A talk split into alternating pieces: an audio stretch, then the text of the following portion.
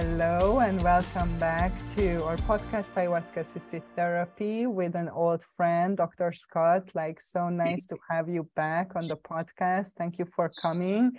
And I'm just excited to dive in with a real conversation about cultural appropriation and especially in the plant medicine world especially in you know using the sacred ayahuasca.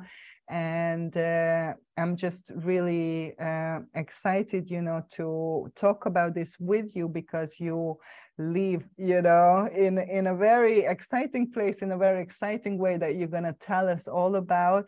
And what what does what does that mean you know to to really embody you know what we are talking about here? So welcome. Thanks nina. It's great to see you again. Uh, so I'm I'm actually living in the rainforest uh, in Ecuador uh, with an indigenous tribe, a, a Kichwa tribe, and um, it's been just under two years now. So it's like time is time is passing, and I've been able to, um, I think, really uh, get embedded into the this uh, this culture now, this culture is um, is old as uh, you know as the Amazon, and they've been here since before the Amazon was called the Amazon.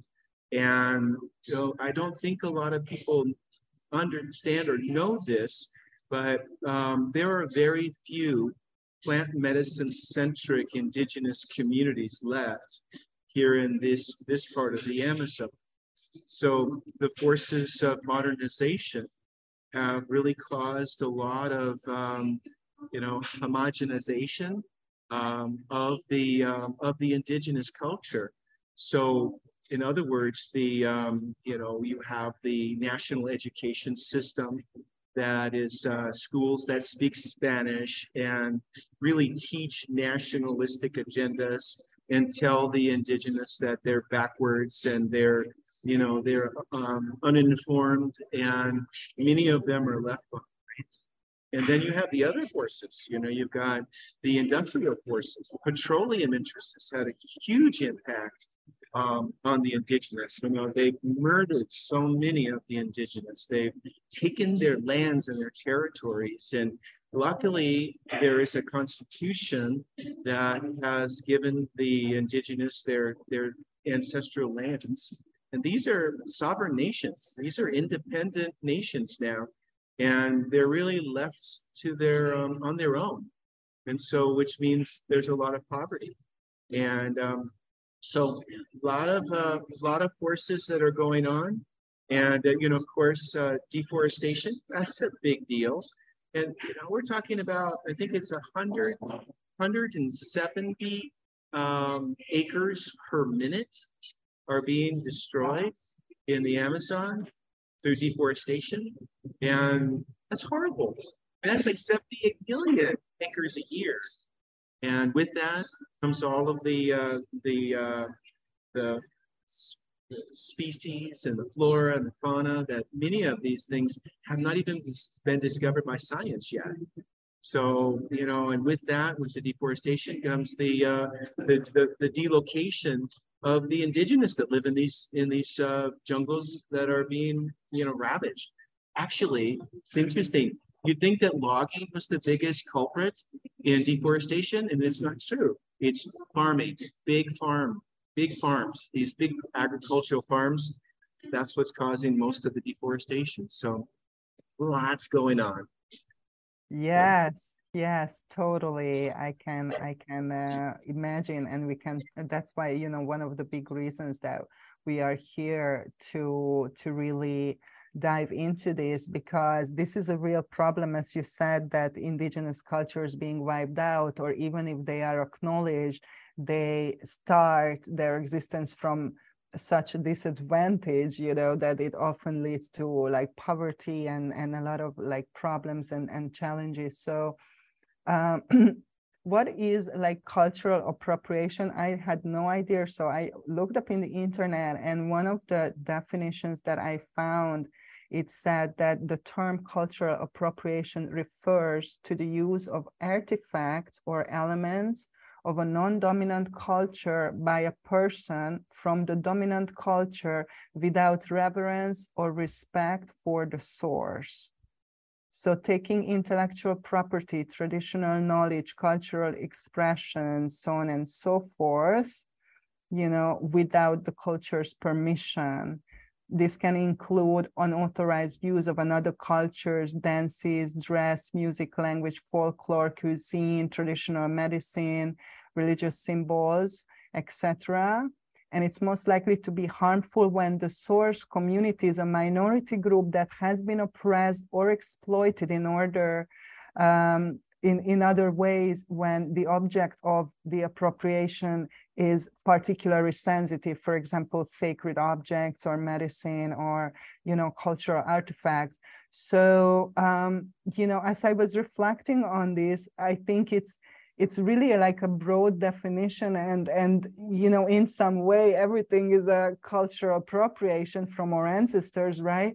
So uh, but I, I i understand that i think what it means to me what they want to say with this is is the exploitation is the is the destruction that is caused you know that there is no no balance in the giving and receiving is just like taking taking without giving anything back and you know a dominant people taking from people who are minority or or a poverty or in any kind of disadvantage. So what do you think about that or how do you understand this whole concept? For me it was um, it became more and more obvious um, as the ayahuasca retreat centers are, you know, opening up in the United States. Um, like for example, you know, I was with SoulQuest, SoulQuest for, you know, for a little over five years, and um, you know, we, I don't ever remember, um, and I mean honestly, I don't ever remember uh, any time that there was any kind of reciprocity towards uh, any uh, indigenous uh, anywhere in the world. And, you know, we're serving um, 100 people a weekend, the, the sacred medicine. And, you know, at a thousand dollars a pop, you do the math, you know, there's a lot of, a lot of money that's being made off of the, uh, off of the medicine that comes from, from the Amazon. And then when you look at, uh, you know, the symbols, the, the use of the culture, occasionally there were some uh, taitas or some, you know, indigenous uh, shaman or medicine men or women that would be leading a ceremony, but it was really more just do a ceremony and, and present the medicine and make up your own flow of ceremony. And not really with the with the reverence and the gratitude towards those that that are the purveyors of the original purveyors of medicine, um, not any education. So, you know, that I, I think that's, you know, I wasn't so sensitive to these issues, even way back into like I went to the World Ayahuasca Conference in Girona, Spain in 2019. And that was really the first time that, you know, I heard on the on the larger stage the, you know, the the lack of sensitivity in the West to um, to the you know to the to the appropriating the culture. I think that it's important to give back. Um, you know, like for example, in Peru, over harvesting of ayahuasca is a big deal. I mean, there's very, very little large vine left. And that means that they have to go deeper and deeper and deeper into the jungles to find any large vine. And you know, I know that here in Ecuador at Sachahuasi, we have an adopt a vine program where we're replanting. Every time there's a guest that comes to Sachahuasi, you know, we replant the medicine um, for each person that drinks so that there is, you know, plenty of vine in the future. And the vine doesn't grow in the United States, or, for example, you know, very well, if at all. And so that's not possible. But there, I would think that with the over harvesting in Peru, and so many people, you know, are going to Peru. It's not uh, endangered in in Colombia or in Ecuador. Um, at least I hope not yet. Uh, I mean, I know it's not yet, but I hope not in the future is what I meant to say. But those are things that we need to be uh, aware of. You know, we're in the United States using this medicine that comes from the Amazon basin, and we're not doing anything to help um, replant. That's huge. I mean, that's a huge thing. And I, I really think that the people that are serving the medicine uh, need to involve the indigenous. They need to be a part of their training. They need to, you know, invite them to the ceremonies and host them. You know, I think that they should be doing the ceremonies. I mean, you know, a gringo ceremony is not the same as an indigenous ceremony. I mean, it's it's not. I, I there's you know this the intention is good. It, it's good, but we're looking at like at Sachawasi where I am, we have um, the the pure the pure indigenous. There's they're they're not mestizo. They're not you know like most of us gringos. You know we're like German, Italian, you know French, you know Spanish, you know all these different bloodlines that have been mixed through you know the generations. These are pure. These people, their bloodlines are, you know, like I said, they're older than the, you know, the Amazon. And with that, these families have passed down these, you know, secret recipes. You know, there are there are ways that they make the medicine. We get some people like our medicine at Sachawasi is is not that thick molasses type of medicine that you get. And we've had a lot of, you know, people that think they know what's going on in, in the world of this plant medicine. And they're questioning the you know the skill of the we don't have shaman at, at uh, Sachawasi we have yachaks. Yachak is the Quechua word for for shaman. And medicine man army yachak is the female the woman shaman. And um, they're questioning their their recipe how they make it you know this sort of thing and because it's liquidy, it's not this thick molasses stuff. And it's like, they're like, what do you mean? You know, this is how we make it. You know, we made it this way for, you know, for generations and generations.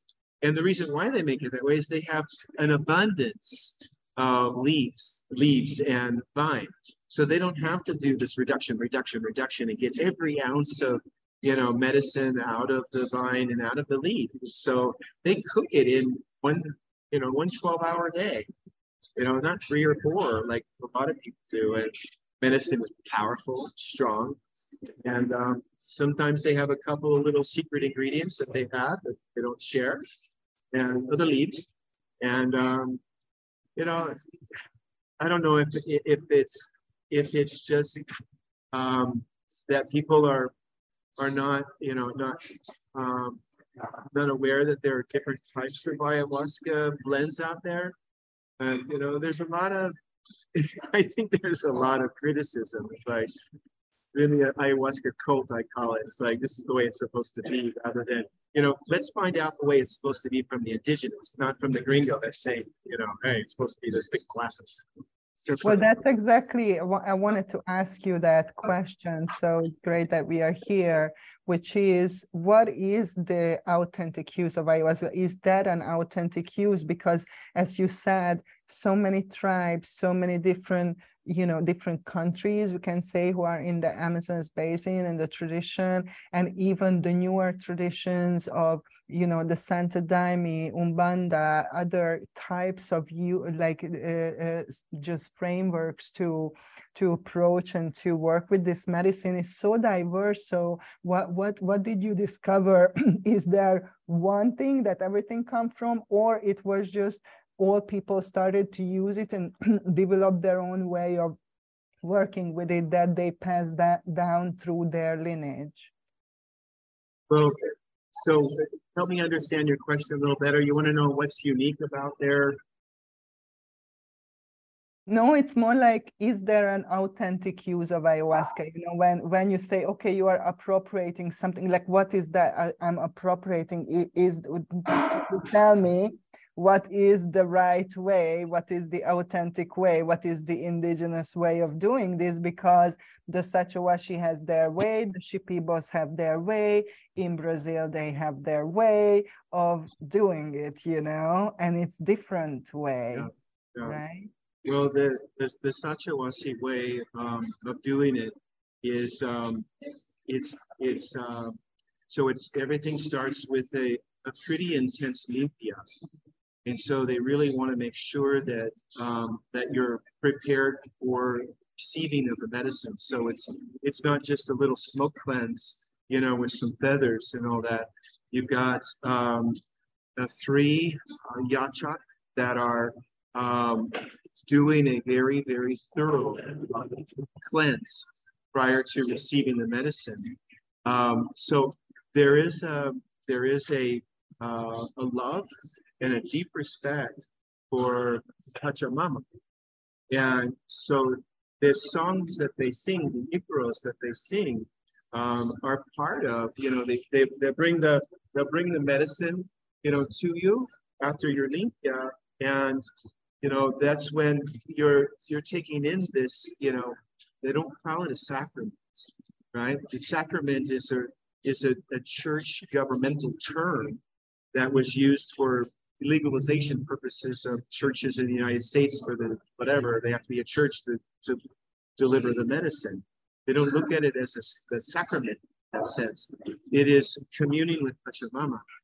And so the the um, the reverence towards nature, the, the ceremonies are often very silent. Don't have the speakers with the playlists that are playing, you know, Darpan and all, you know, all that you know, this music playlists. It's um, very um, basic. It's very stripped down, very silent. We hear the river. We hear the, the night sounds. We hear the night birds um, uh, in that regard. When someone is, um, you know, is in their, is in the work, the ultra the, the, the purging, um, you know, they will bring their rattles or they'll use the drums, uh, their instruments. They will sing the icaros uh, to the uh, person as they're as they're releasing, um, letting go.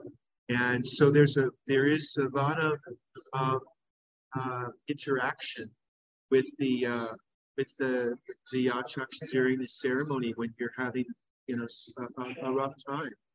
And um, so there's also not a lot of, um, you know, rules in terms of don't touch, don't, you know, don't talk, you know, this kind of thing is, you could be in the middle of a ceremony and the yachak's talking to, you know, one of their kids. it's like, you know, it's not like you're you're in this silent container that everyone is so concerned about preserving like you know like oh you're violating the rules. I mean it's courteous you know if it's nice and quiet but it's not rigid like that. It's really fluid and more um and more relaxed.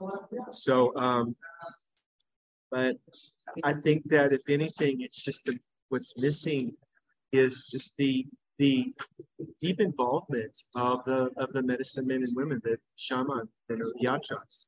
You don't get that in the States unless you have, you know, the, I mean, these facilitators, it's all family. You know, these kids, they're, they've taken their first ayahuasca when they were in the womb.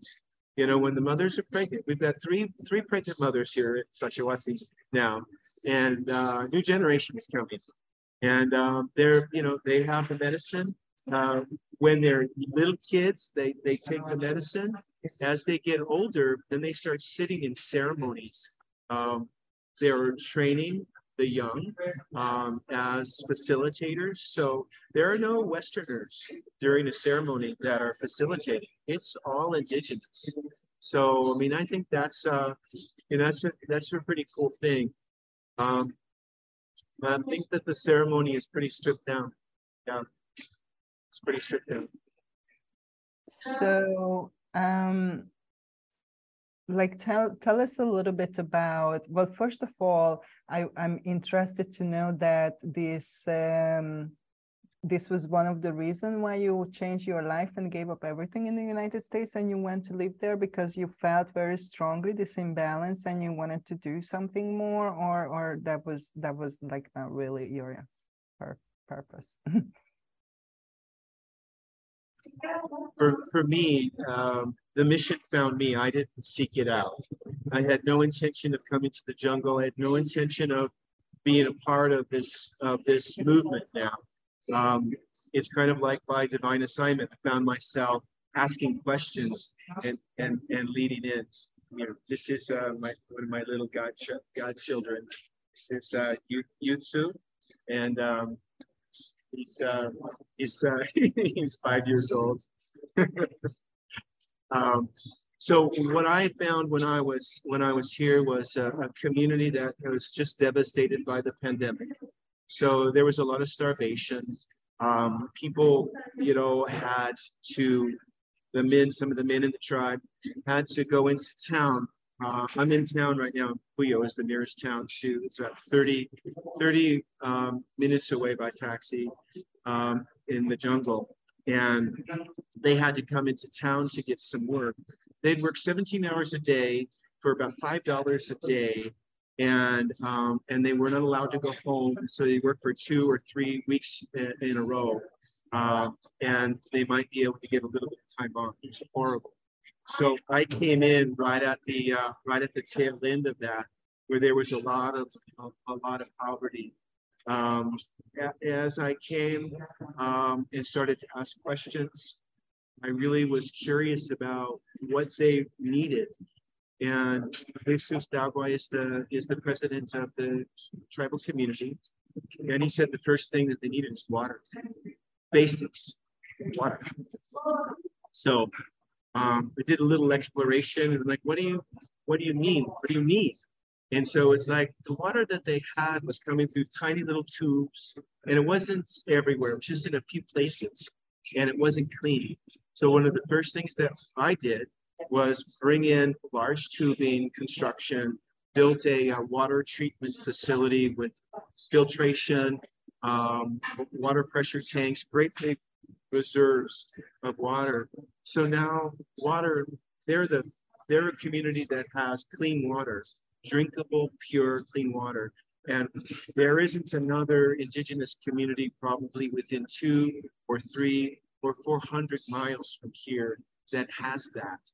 And so there are a number of indigenous people, uh, communities around.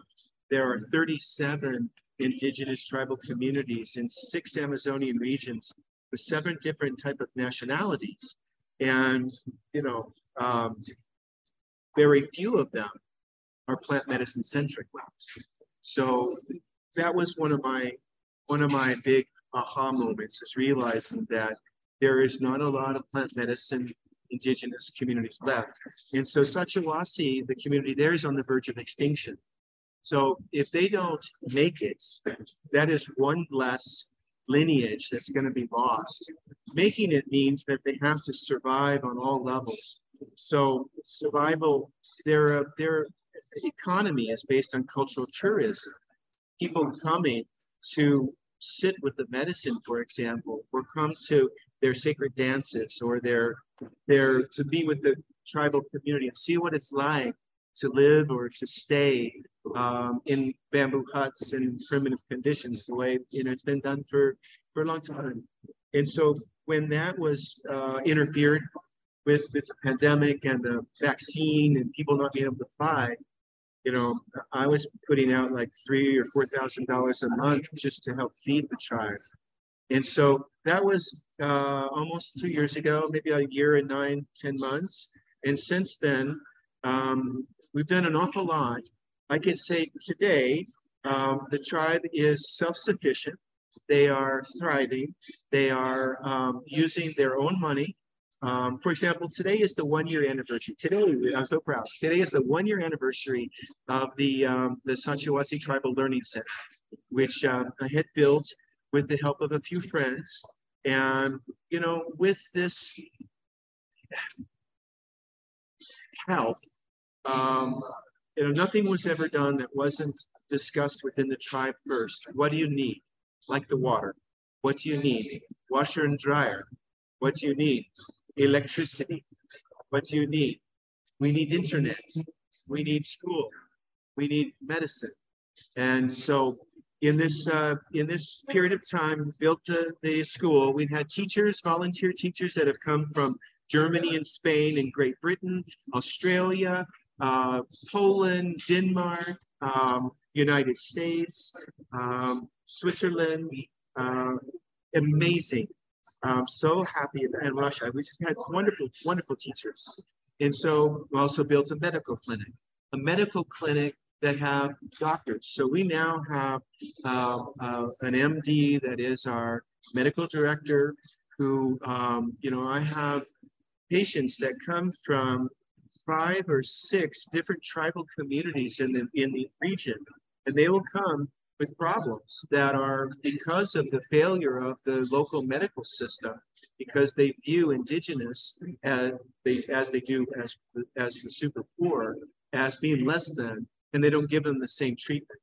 So things like, you know, leaving nylon sutures in somebody's stomach for 19 years, and that indigenous person is suffering every time they lift something or run. And so our medical staff, we've had rotating doctors that come in, our medical director, we have a stocked pharmacy where we have medicines and all that kind of stuff for folks. It's all, you know, as part of preserving their culture. Okay. See, hasta luego. It's a part of um, preserving their culture from the medical part. We've had dentists, we've had four dentists from Germany and one from India come in and help to evaluate the, de the, the, dental condition of all of the, the community. Lots of problems there. And so when we have visitors come, they ask, what can I bring? I say toothpaste and toothbrushes and floss. And so they're taking care of their teeth. With that, we've taken many people to the doctors for problems, conditions that have been, you know, untreated because they're afraid to go to the doctor because they don't use pain medicine. Um, they go to the dentist, they pull out teeth, they don't do maintenance. They pull out teeth without pain medicine. You know, it's horrible. So our medical our medical clinic integrates um, traditional medicine with alternative medicine and indigenous medicine. So we got a whole team there. So we also have been working on sustainable food production. And so, you know, build a great big chicken coop with 200 baby chickens. And um, those chickens are now nine months old, ready to start laying about 180 eggs a day. They have um, uh, encouraged um, the food sustainability project and built this huge fish pond. And so I saw this morning in the Comedor uh, what was my first view of a bucket full of um, fish that they had cultivated, grown their own in the pond, huge pond, like the size of a football field. And um, so they're feeding themselves now. Their retreats um, are about 100% full. People are coming from all over the world. Um, I'm serious, like all over. And because they're interested in having an indigenous, as close to the real deal as possible experience. And so now we're finding out that, you know, people are really coming. The tribe is making enough money to now they've outgrown the original electrical system that we upgraded this last year. Now, because they're adding some casitas and, and another kitchen, they built this big, huge, wonderful kitchen. They built it. And now they have to put in a new transformer. And so with the new transformer, before that would have been for me to figure out how to pay for it or somebody else to pay for it. They've got the money, they're paying for it for themselves. They're so proud. They're building these new casitas out of their own money. They're so proud. And they're feeding themselves and their families. They're taking them to the, the doctors. Now I'm not paying for it. They're doing it on their own. So that that I think is uh, amazing. They are um, preserving their culture at the same time that they're um, they're teaching their children um, the ways of the of the ancestors. So that's why they leave town. They leave the communities to go into town because they can't sustain themselves. These kids are making money so that they can um, have jobs. So some of them are making money building casitas. Some of them making money preparing food. Some of them are making money cleaning the casitas after the retreat guests. Some of them make the money because they're doing the tribal dances or they're taking the guests on the into the jungle on hikes. So I'm really proud of them. this is this is so amazing and so inspirational and uh, you know i'm thinking about it that that uh, you are an example for other people for sure and also this is like a drop in the ocean right and i also thinking about that a lot of times i see fundraisers and different people collecting money for some cause to help you know indigenous people do this and that and the other. And then you know like i'm not like i'm we are not sure where the money is going or or the people what is the intentions. And and i think that you really like created a working model so to say. And what do you think a secret is? Like because from what i see from the outside that the, the one of the biggest thing is like transparency that you know like you people can go there and people do go there all the time and they see what you are doing. It's not that you know like you are saying something and nothing is happening you know that there is there is this kind of transparency that people can see you have you on your social media i see you always posting about the new the chicken coop and everything that is happening you know in the community and and what's going on. So there is a transparency there is a accountability you know that we can see okay you know all these you know uh, uh efforts are going there and all these helpful people. It's it's there is something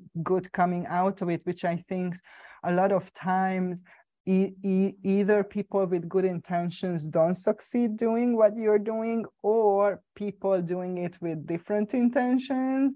So what do you think that makes it work you know where you are in this way that you kind of created this very very cool sustainable model that had the power to transform within less than two years you know from complete poverty and, and starvation into you know a little thriving hub you know that that that is going on there now? So yeah spill us the the, the beans please. Well uh, i'm a volunteer. So everything that I do is 100%, you know, free. The um, 100% of the revenues from these retreats go to the indigenous communities. Community. So there is no gringo cut. There's nothing that's coming out, and that's what's different. You know, these guys. I don't know about you, but you know, I grew up in you know in a typical Midwestern family where my father and my grandfather and my uncle and you know grandmother and everybody they they told you how to run a business.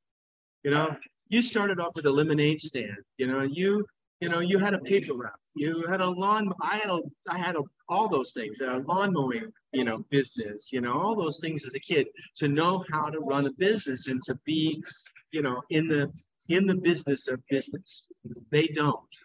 And so one of the things that that I um, shared with them was the truth about how they're being taken advantage of by other uh, gringo promoters. So someone would come in, have 17 people for a retreat, they'd make $60,000. The tribe would make $2,000. And so I would put the spreadsheets together and I would show the demonstration of here's the revenue, here's what they charge, here's the number of people, here are the costs, here's what you charge, here's what they made, here's what you made. And the first time we sat down and did that, their jaws dropped and they cried because they trusted these people. They believed that they were about their their goodness and their benefits.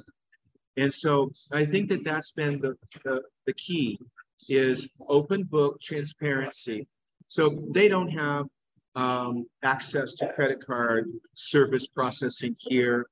They don't. So, you know, I have uh, an account. I've opened my account with the credit card processing payment system and everything, which is 100% open. Transparency. I go over the balances with them. Everything is open book. And so if I'm not in there with the percentage, I have nothing to hide you know and if a if a retreat center has all these people taking their pieces out then you know there's interests in there that are contrary maybe than to you know to the goal so Satyawasi is about preserving the culture of the indigenous. It's not about making gringos rich. Right? And it's not, they're not, their retreats, you know, 800 it's 875 or 975 dollars for a, a, a seven day retreat right that's a very very good rate all inclusive right? It's not three thousand dollars. It's not. It's it's less than what you pay at um, for a weekend retreat at Soul Quest.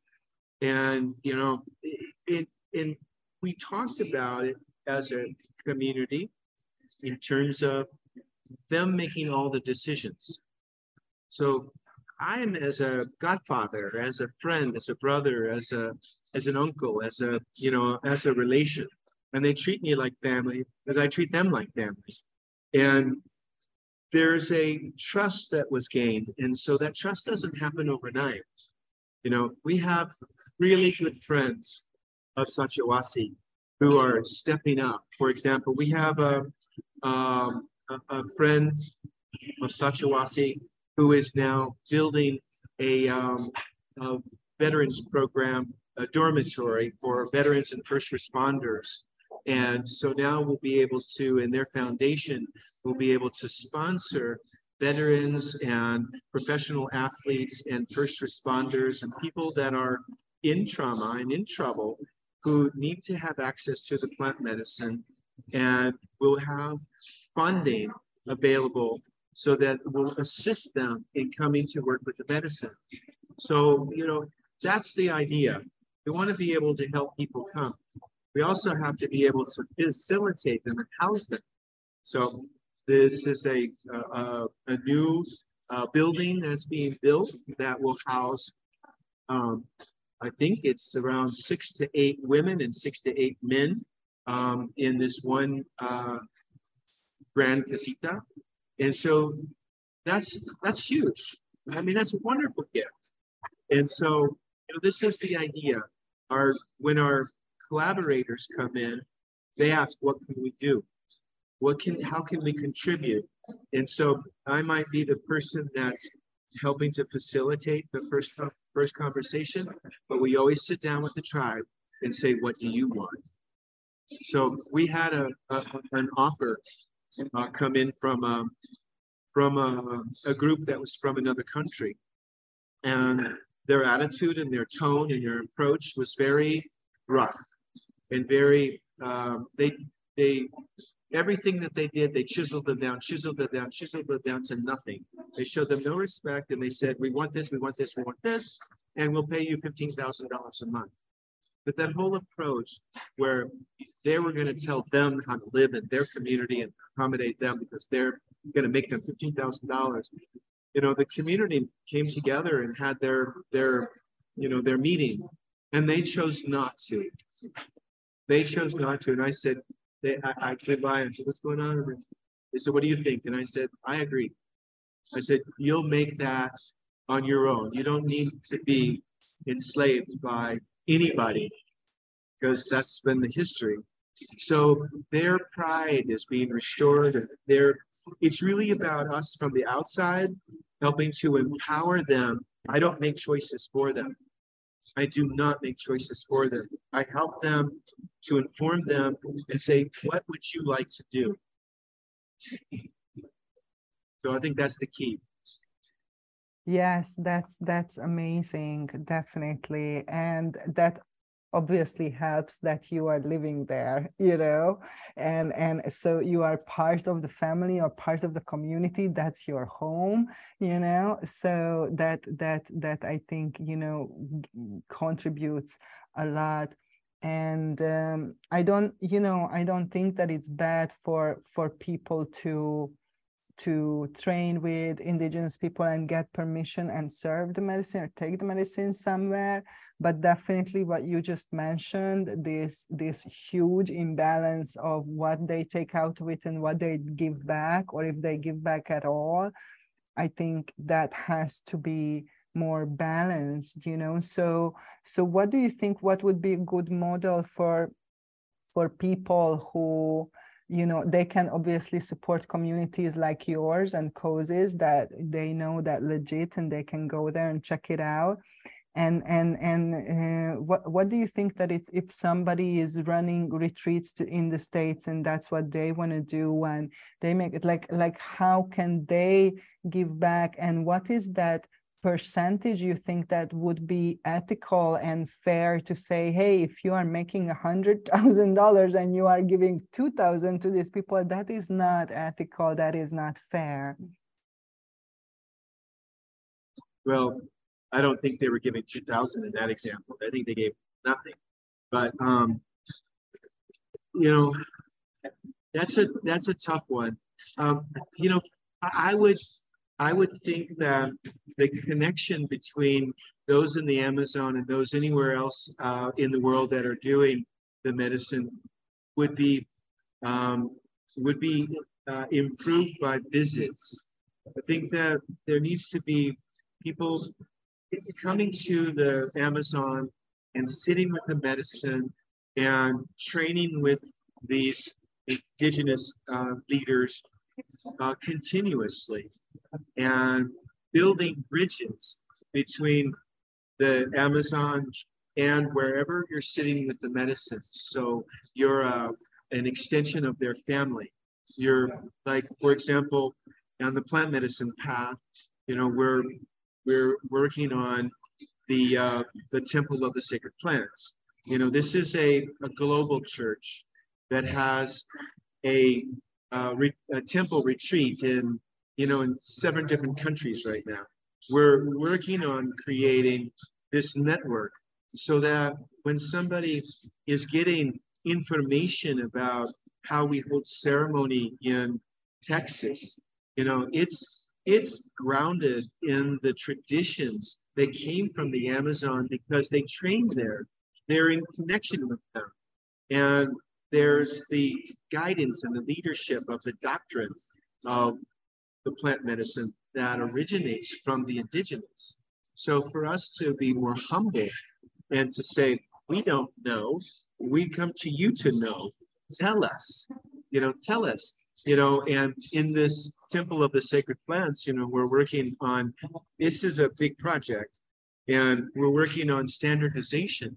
So the tribes are different, you know, in Peru is different than in Mexico is different than in Ecuador is different. But there is um, an opportunity to, uh, to, to be grounded in the traditions, not make up our own. Like at, hmm. at SoulQuest, you know, I was the senior minister. My job was to make it up. Make it up. You know, in order to be a church and quack like a duck, walk like a duck, and swim like a duck, was make it up. And so hmm. we did a great job of making it up.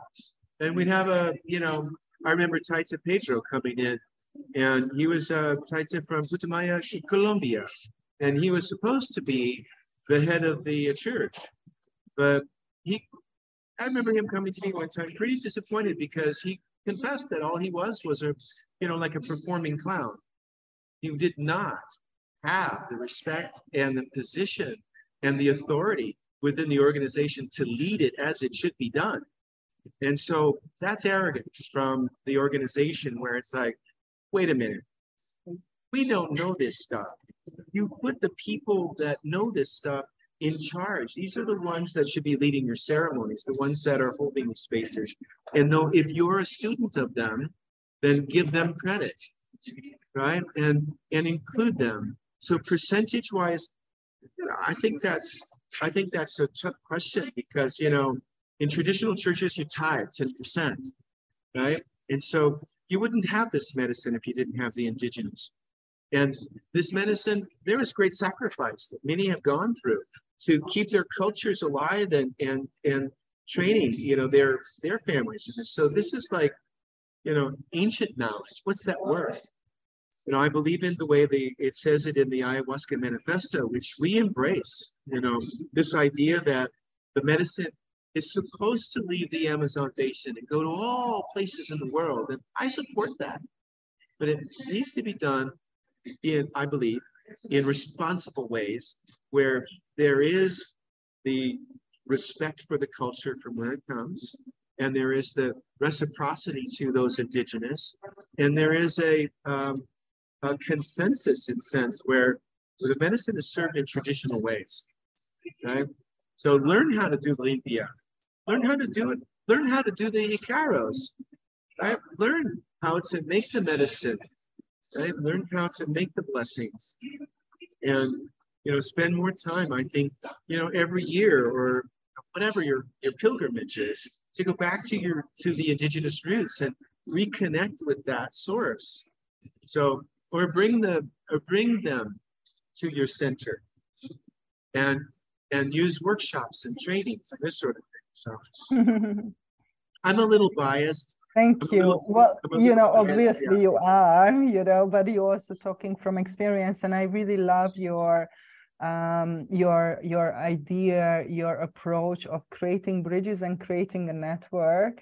And while you were talking about it, I was thinking that we should have ambassadors because you are kind of an ambassador and they need an ambassador because as you said just simple things that they don't have a bank account. So i want to give you a donation and hey I, I can't receive the money you know like so so they need from the west people who go in there and live there like you and understand you know and can listen to them and see and and help them with these things. And and also as you said we need to bring them and invite them to what we are doing you know if we are taking the medicine you know to to outside right of their context. And and i i think that could definitely I can see this working out, having a, a, network and having ambassadors who are on the ground, you know, and then being in connection with with other people. And I think, you know, that being ethical for me, that's very spiritual. I think ethics is a spiritual characteristics. I think like if you're spiritual, you're ethical. That's the whole point of it, you know, and and and I think ethics means to create the right relationships with everything, you know, with people, with the earth, with things, and to treat others and to treat things as part of us, you know, that reflects that that ethos, that connectedness, as you were talking about with the Satyavasi and the Pachamama and the earth and the connectedness.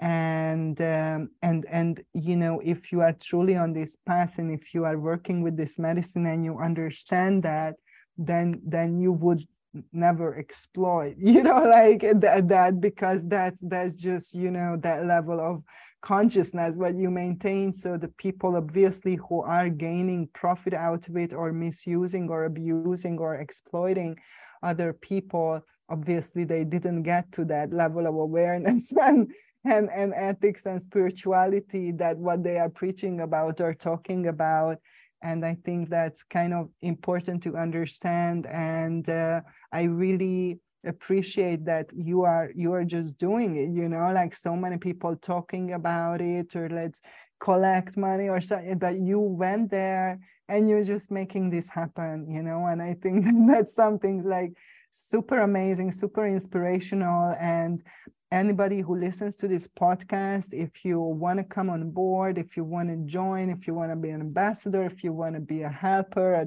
like if you want to participate, if you want to go to Scott's place and check it out, then definitely get in touch with Dr. Scott. We're going to share his information in the description and uh, yeah follow the good example you know that's that's just all i can say and uh, this is something that you know uh, can can be um, can be like a, a, win-win for everybody right? And uh, we can we can all um, like benefit you know from this from this um, like new psychedelic renaissance as they say it in the west but definitely that commercial that greedy that arrogant type of mindset. And as you as you were saying you know people coming in and demanding things and ordering you know people around like that's just something that uh, we have to disobey and say no to i think and and come up with different alternatives and come up with good examples and show people you know that it can be done differently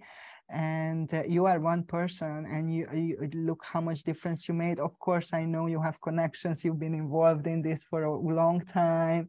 You've been in the church all of that but still you know like look the difference one person can make and think about that. Think about that how much power you have as an individual to make a difference. So instead of just talking about things you know and reading and listening which is great like think about what you can do like in your life you, you to be part of it and to bring more equality and more recognition and more just you know treating each other in a in a different way. And this is definitely something that we can learn from the indigenous people and i'm sure you can testify to that right? I mean i mean we we we had at, at Soul Quest for example 60 over 60 people that went through the being true to you program for integration um, psychospiritual integration training I mean, these are resources these are all people that have great skills to help Westerners who are coming to this medicine in the Amazon. I mean, these are these are the bridges.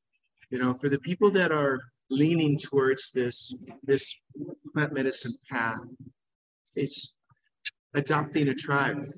It's like so you find you find a community somewhere, you hear about it, and maybe lean into that a little bit and ask the questions like I did. What do you need? You know, I, I, am so humbled. I am so humbled by the outpouring and the generosity of people who they they read a little bit ahead of time when they're coming and they see that, you know, that this is about preserving their culture and they ask, what can I bring? What can I do?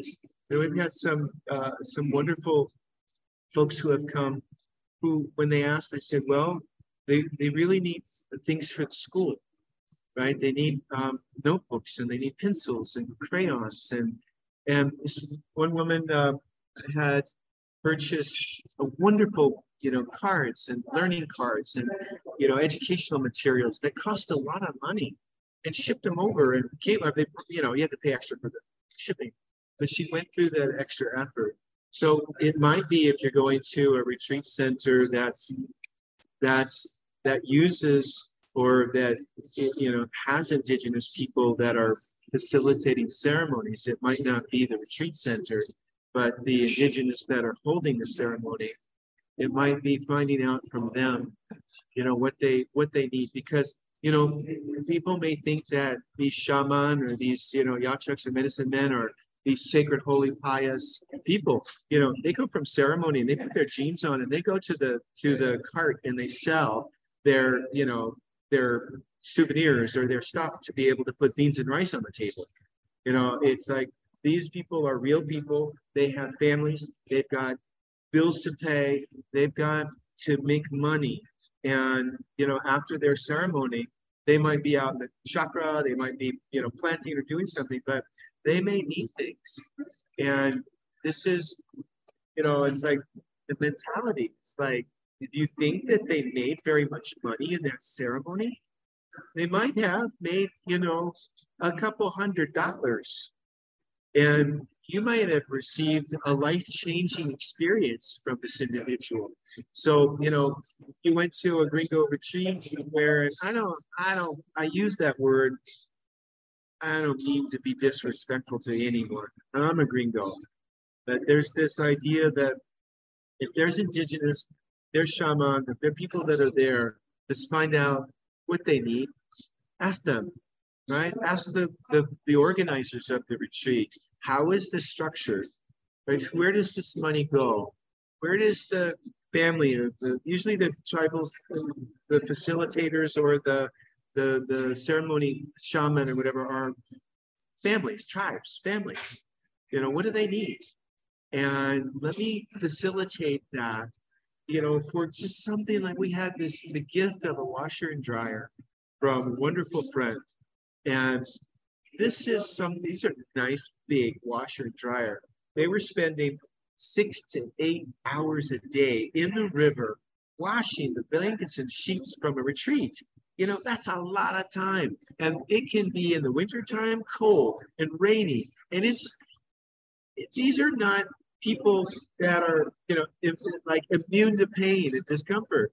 They feel cold just like you do. They feel knuckles burning and you know chapped lips and everything just like all of us and so it's wonderful that they i see how the, the whole tribe at sashiwasi organizes and uses the washer and dryer between their families and i see that one thing just like that has effects that have gone way beyond all the members of there's only 67 members left in their tribe that's all right? Now we got three more coming. We had one baby last year. Uh, so it's hopefully it's going to grow. But I would say if you could, you know, explore where you're working with the medicine and find out, you know, what can I do to contribute? Um, and yeah. like I know that Jesus Dagua and his family, there are certain ones that I've helped them get their passports, two of them.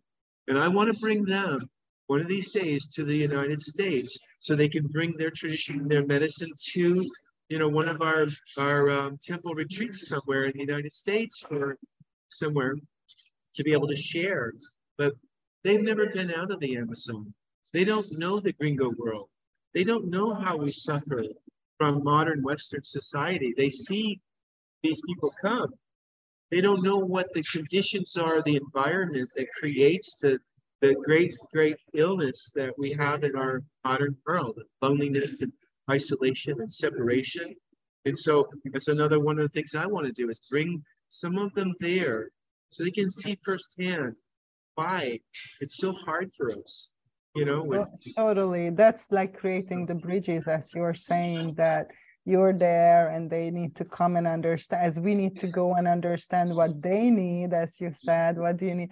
They also it it, it would be benefit to, for them to understand what we need you know like because we are right. also where we are coming from.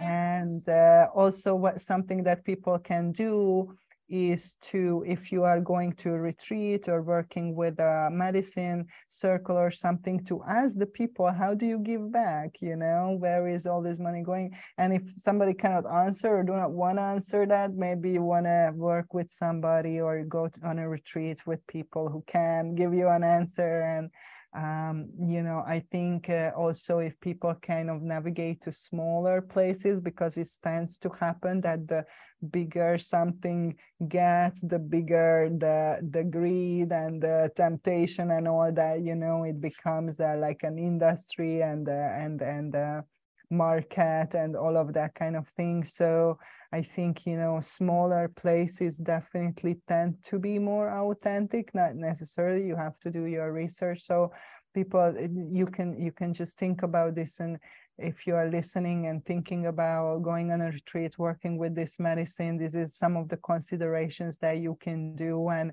and that matters you know your choice matters and everything has consequences and and you can beyond your own healing you can contribute you know to the upliftment of others and you know giving back and balancing this big equality you know that that we have in this world. So thank you so much for coming today. And yeah if you want to say a few words before you leave like before we hang up for today like this is the time.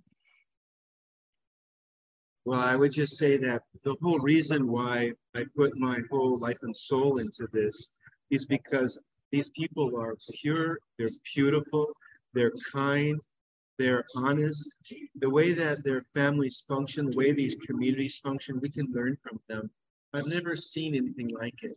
The way they solve problems, the way they care for each other, the way they care for the visitors that come. These are people that are heart centered and they're pure. I love them. I just love them. Love, love, love, love, love, love, love them. These are living examples of Christ consciousness living within a tribal primitive community, as they always have, teaching us the way to be. Like it's just be there. My casita, where I live, is about, I don't know, uh, a, a half a block maybe from where the next the next house is, maybe a little closer. And it's a family that has nine people living in the house. And I hear sweet chatter, laughter, giggles. That's all day, all the time. It's laughter and giggles and joy and lightheartedness. And then they're either that or they're playing football. And the Satyawasi just won their football tournament in this region. So we're so proud of them. But football is a big deal, but they're fun, fun, loving people. So that's why I think that they're worth preserving because they know things they know things that we can learn, benefit from, and um, they're just really special, special people. So, Nina, it's so great to see you again. Thank you, thank you for uh, for giving us Thank you. Hopefully in person soon in Ecuador because I'm so drawn now. I really want to see and meet them, you know, and hug them. And I mean, the, also the nature.